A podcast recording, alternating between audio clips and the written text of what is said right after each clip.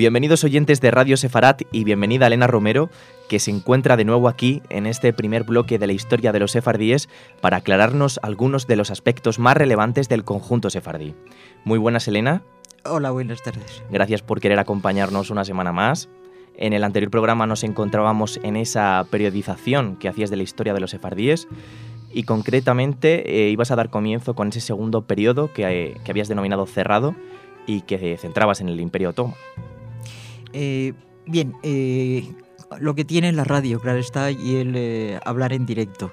Aquí mi querido amigo no me dejó decir en, la, en el episodio, llamarlo de alguna forma anterior, eh, dónde se situaba el tercer bloque de la diáspora sefardí.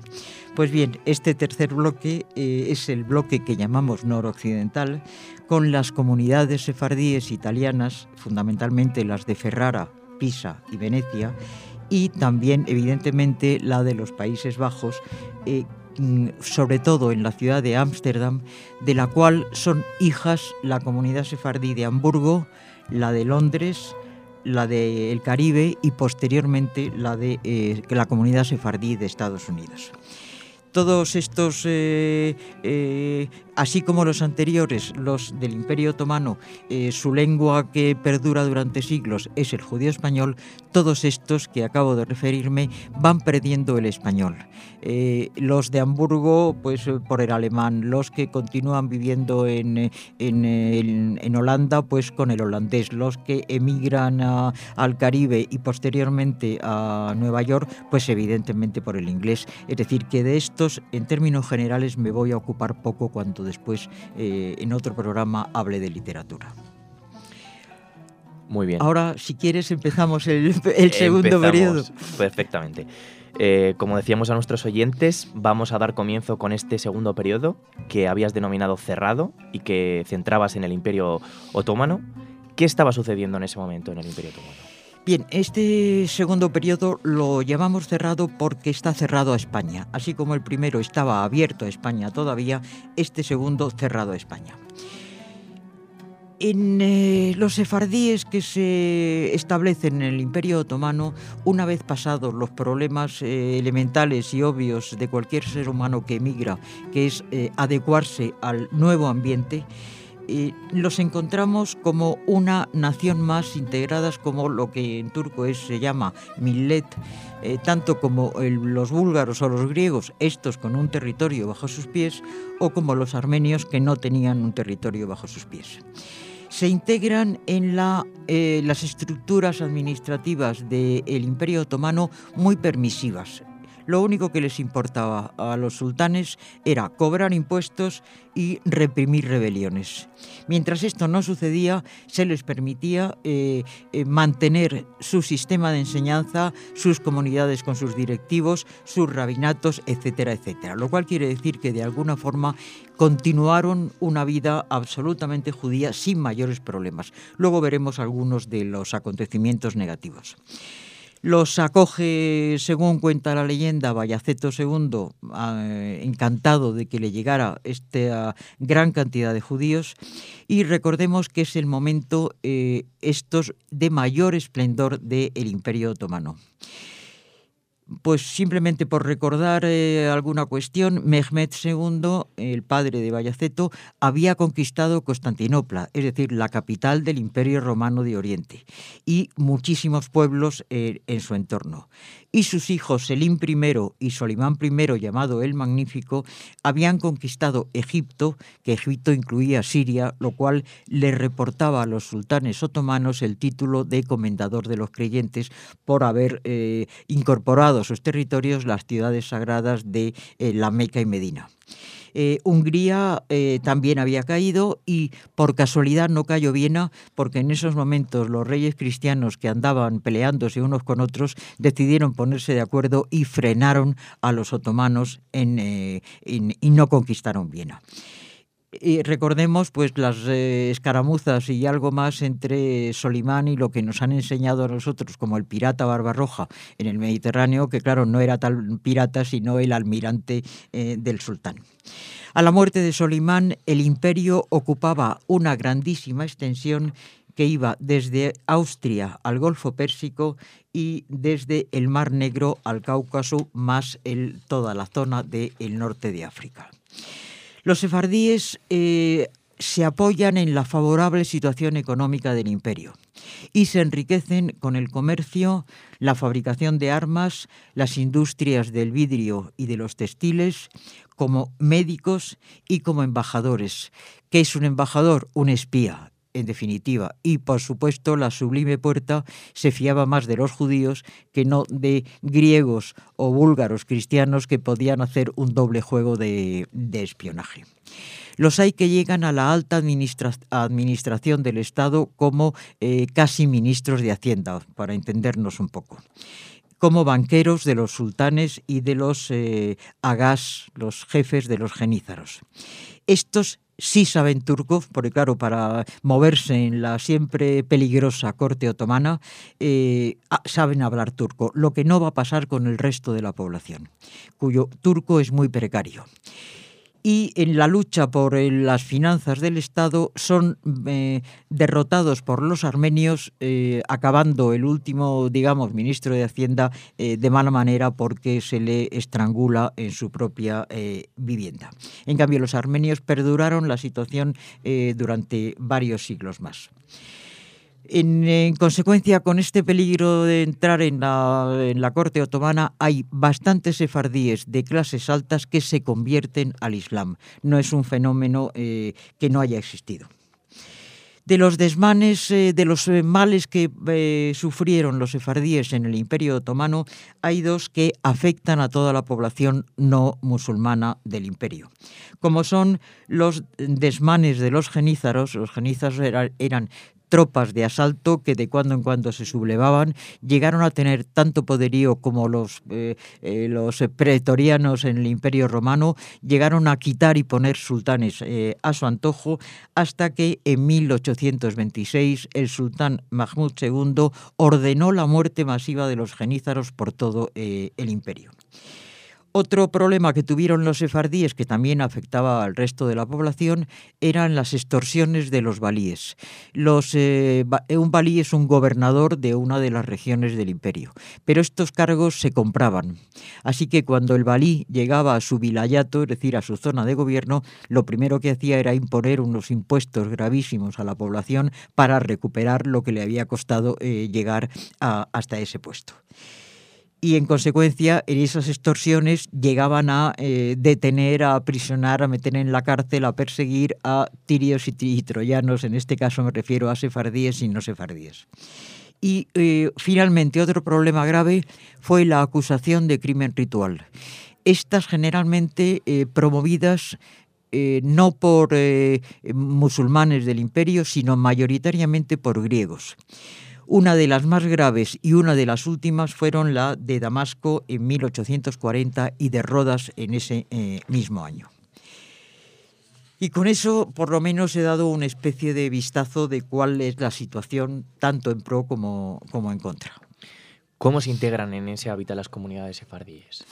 Se integran eh, perfectamente eh, eh, entre ellos. Es decir, son comunidades aisladas y cerradas en sí misma con ese sistema que he dicho antes de propio posibilidad de enseñar a su aire y de tener estructuras administrativas internas de la comunidad.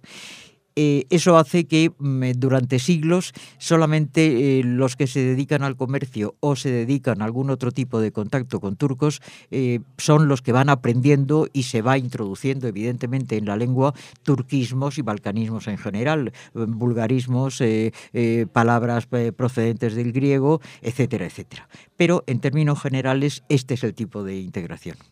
Elena, he oído hablar que sucedió algo importante a mediados del siglo XVIII con el movimiento mesiónico. Eh, si no te parece, lo retrasamos un siglo. Ah, a mediados del siglo, XVII. Bien, efectivamente. Eh, se trata del movimiento eh, pseudomesiánico de Shabbatai que tuvo enormes repercusiones políticas y sobre todo, ya lo veremos en, eh, las, eh, en las veces que hablemos, cuando hablemos de literatura, una gran importancia desde el punto de vista eh, de la literatura y ya veremos por qué. Este movimiento pseudo-mesiánico lo protagonizó Shabbatai Tzvi, que era un sefardí de Esmirna, que se dio a conocer al mundo judío como el Mesías tan esperado eh, por el pueblo.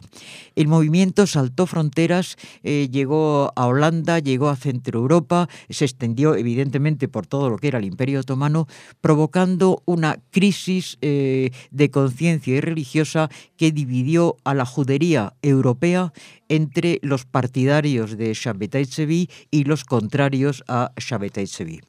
El eh, final de la historia fue que el sultán, que no quería movimientos ni rebeliones, eh, le llamó a la corte a Adrianópolis y le dijo, mira chico, eh, o te conviertes al Islam o te corto la cabeza.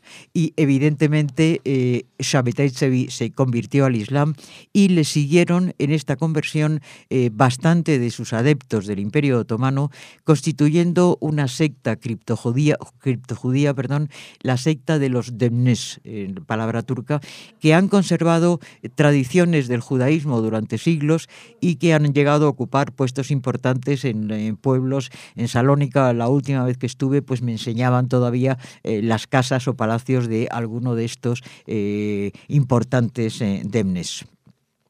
Bien, vamos a continuar con el último periodo que has denominado como abierto. ¿Qué sucedía, Elena, en el Imperio Otomano durante este periodo? Bien, lo denominamos abierto, pero abierto aquí, ya no con referencia a España, sino abierto al ancho mundo había empezado a partir de la muerte de Solimán el lento, lentísimo declinar del imperio eh, otomano. Y aunque todavía por estas épocas eh, el imperio se extendía eh, sobre un montón de, de pueblos, estaban sucediendo una serie de cambios. Algunos afectan exclusivamente a los sefardíes y otros afectan a todos los habitantes de, de la zona. A los sefardíes les afecta el romántico interés de Occidente por Oriente. Esto dio lugar a la creación en Francia en 1860 de las llamadas escuelas de la Alianza Israelita Universal. Se trata de una red de escuelas que eh, se extienden por todo Oriente y también evidentemente por Marruecos y eh, encaminadas a la formación de chicos y chicas, y esto es importante porque por primera vez las mujeres tienen acceso a una eh, educación, como se dice ahora muy malamente y muy feamente, reglada, pero es un término que se utiliza. Y eh, en estos eh, momentos se les enseña además también a chicos y chicas oficios. Cosa importante porque ya no es solamente el comercio una de las actividades culturales, sino que estos chicos se les capacita para integrarse en otros posibles sistemas para ganarse en la vida. Son escuelas no tradicionales, es decir, no escuelas a la antigua usanza, sino con los sistemas eh, académicos eh, franceses. Todo ello lleva a la ruptura de los antiguos moldes eh, para abrirse a un nuevo mundo que es el mundo cultural de Occidente y no judío precisamente. Es Francia eh, la que se convierte en el foco cultural de los sefardíes del Imperio Otomano y eh, notamos a partir de un momento determinado este cambio eh, importante en la literatura que se llena de galicismos por todas partes porque la lengua culta y la lengua que se aprecia es justamente el francés. Empieza entonces el desprecio eh, del judío español, que se empieza a considerar como lo que ellos mismos llaman un jargón bastadreado, es decir, una jerga bastarda eh, sintiendo que además eh, esta lengua que hablan es la lengua de los inquisidores y de los malvados reyes que los expulsaron. El judío español va quedado así poco a poco relegado a lengua coloquial y desarraigado los, eh, sus hablantes de todo cuanto de magnífico se había producido literariamente hasta entonces. Siempre he dicho que un pueblo que, olvida sus clásicos y que no los lee es un pueblo que va perdiendo sus propias, eh, sus propias raíces. Esto afecta a los sefardíes y a, los, eh, a todos en general, tanto turcos como, como no turcos, pues las interminables guerras que afectan a la zona por mencionar simplemente algunas de ellas, eh, la de 1821 y 29 por la independencia del sur de Grecia, la de 1877-78, la guerra ruso-turca que fue gravísima para Turquía. En 1911, eh, la guerra italo-turca por lo que entonces se llamaba Tripolitania, que es algo parecido a la Libia actual. En 1912-1913, las guerras balcánicas ocurriendo en estos momentos un acontecimiento de muy grave importancia para los sefardíes, como fue el paso de Salónica, la gran ciudad sefardí, a manos de Grecia. En 1914-18, la Primera Guerra Mundial, en que Turquía se, había, se alió con el bando de los perdedores. Y unido esto, entre 1919 y 1922, a la guerra entre Turquía y Grecia, eh, los eh, griegos, azuzados por los ingleses, decidieron eh, volver a, reinventar lo que fue la Magna Grecia, desembarcaron en Asia, llegaron prácticamente hasta el corazón de Anatolia y gracias a Mustafa Kemal Atatürk, llamado precisamente por eso el padre de los turcos consiguió detener a los griegos y, eh, como se dice en muchas fuentes, echarlos al mar. Esta esta cantidad de guerras eh, que arrasó, arrasó, ciudades, por ejemplo, la ciudad riquísima en sefardíes y en, eh, cultura en Esmirna, esta contra los griegos, acabó, por ejemplo, con el periodismo en, en Esmirna porque se cerraron todos los periódicos y los sefardíes, muchos sefardíes huyeron. Pero a todas estas guerras eh, que no paraban hay que sumar las alteraciones internas. En el año 1908, la revolución de los jóvenes turcos que depuso al sultán Abdulhamid. Eh, este había gobernado Turquía en forma absolutamente despótica durante 31 años y finalmente fue destituido por esta eh, sublevación. ¿Qué sucedió en estos momentos? Pues lo que muchos podían considerar como cosa buena, que era eh, la concesión de derechos civiles a todos, turcos, eh, musulmanes y no musulmanes. Pero esto implicaba, entre otras cosas, el servicio militar obligatorio. Antes, en un principio, en la antigüedad, eran las comunidades las que pagaban un impuesto para eximir a sus miembros eh, del servicio militar. Pero eh, en un momento determinado pasó a pagarse individualmente. Estos eh, que ya tenían ahora por obligación que incluirse en el ejército tenían dos problemas fundamentales. Uno, la comida kasher, porque aunque los musulmanes no comen cerdo, pero claro, los requisitos eh, de eh, pureza ritual de los alimentos de los judíos son eh, diferentes en muchos casos. Luego, el desconocimiento del turco, que hasta estas fechas de las que estamos hablando no era un conocimiento fluido. Y claro, si el sargento le decía a un soldado, eh, tú a correr, y el soldado no se movía, pues aquello eh, no parecería muy conveniente al sargento. Y por otro lado, lo que se temía y pasó, que es que los eh, sefardíes y los cristianos también eh, incluidos, enrolados en el ejército, servían como obreros del ejército. Por ejemplo, si había que talar bosques, si habría que abrir túneles, si había que empedrar o desempedrar caminos, eran estos los que lo hacían mientras los turcos eh, no estaban obligados a estas tareas. Y hay que señalar el grave problema de Salónica.